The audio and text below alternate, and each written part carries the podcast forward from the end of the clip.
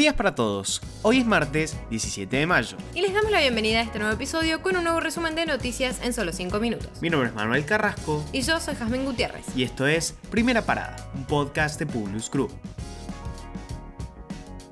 Nacionales. Los últimos 14 días, los casos de personas con COVID-19 en la Argentina aumentaron el 182%.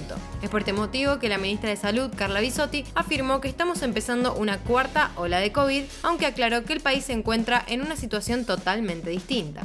Gracias a cada medida que se tomó al esfuerzo de la sociedad, de los equipos de salud y los gobiernos a nivel nacional, provincial y municipal, tenemos un panorama en relación a la vacunación que nos permite seguir adelante en una nueva etapa de esta pandemia, afirmó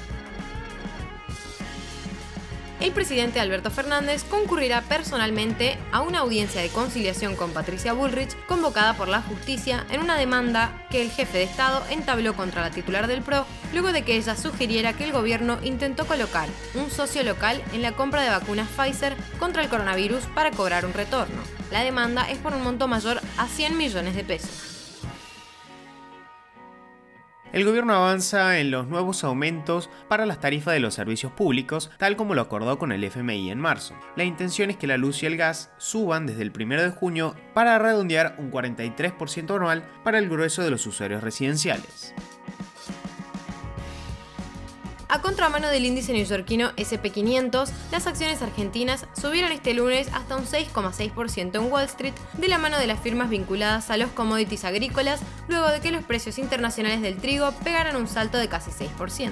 Esta suba genera una nueva oportunidad para los productores locales, ya que India prohibió las exportaciones del grano para contrarrestar la inflación en alimentos el sector del kirchnerismo duro sigue avanzando contra los funcionarios ligados al presidente Alberto Fernández. Mientras desde la cámpora le apuntan al ministro de Economía, Martín Guzmán, el bloque de senadores avanza ahora contra Gustavo Vélez, otro integrante del entorno del jefe de Estado. El senador Oscar Parrilli, hombre estrechamente vinculado a Cristina Kirchner, cuestionó el accionar del funcionario de la presidencia al señalarlo como el responsable de cajonear una obra de infraestructura para la generación de energía. Internacionales.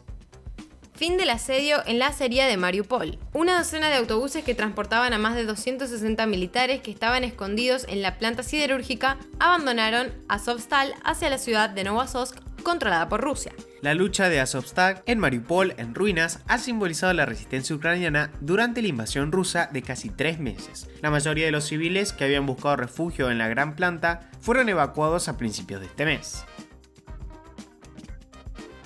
McDonald's anunció su retiro total de Rusia. La empresa ya había cerrado sus locales en marzo, pero ahora confirmó que no reabrirá sus puertas. Operaba en el país desde enero de 1990, poco después de la caída del muro de Berlín. El director general del grupo dijo, respetar nuestros valores significa que no podemos seguir manteniendo McDonald's en Rusia.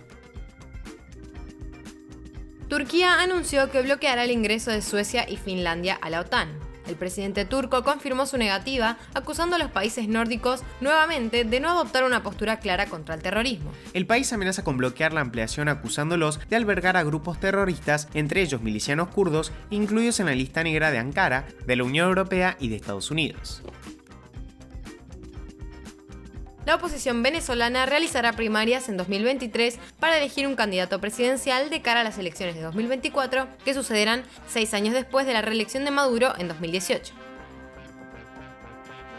La luna se tiñó de rojo en un eclipse total lunar. El espectáculo astronómico cautivó a millones de personas, donde la sombra de la Tierra tapó nuestro satélite natural. Se pudo observar en casi toda América, parte de Europa y África la luna se fue oscureciendo parcialmente hasta quedar con un tono rojizo inconfundible.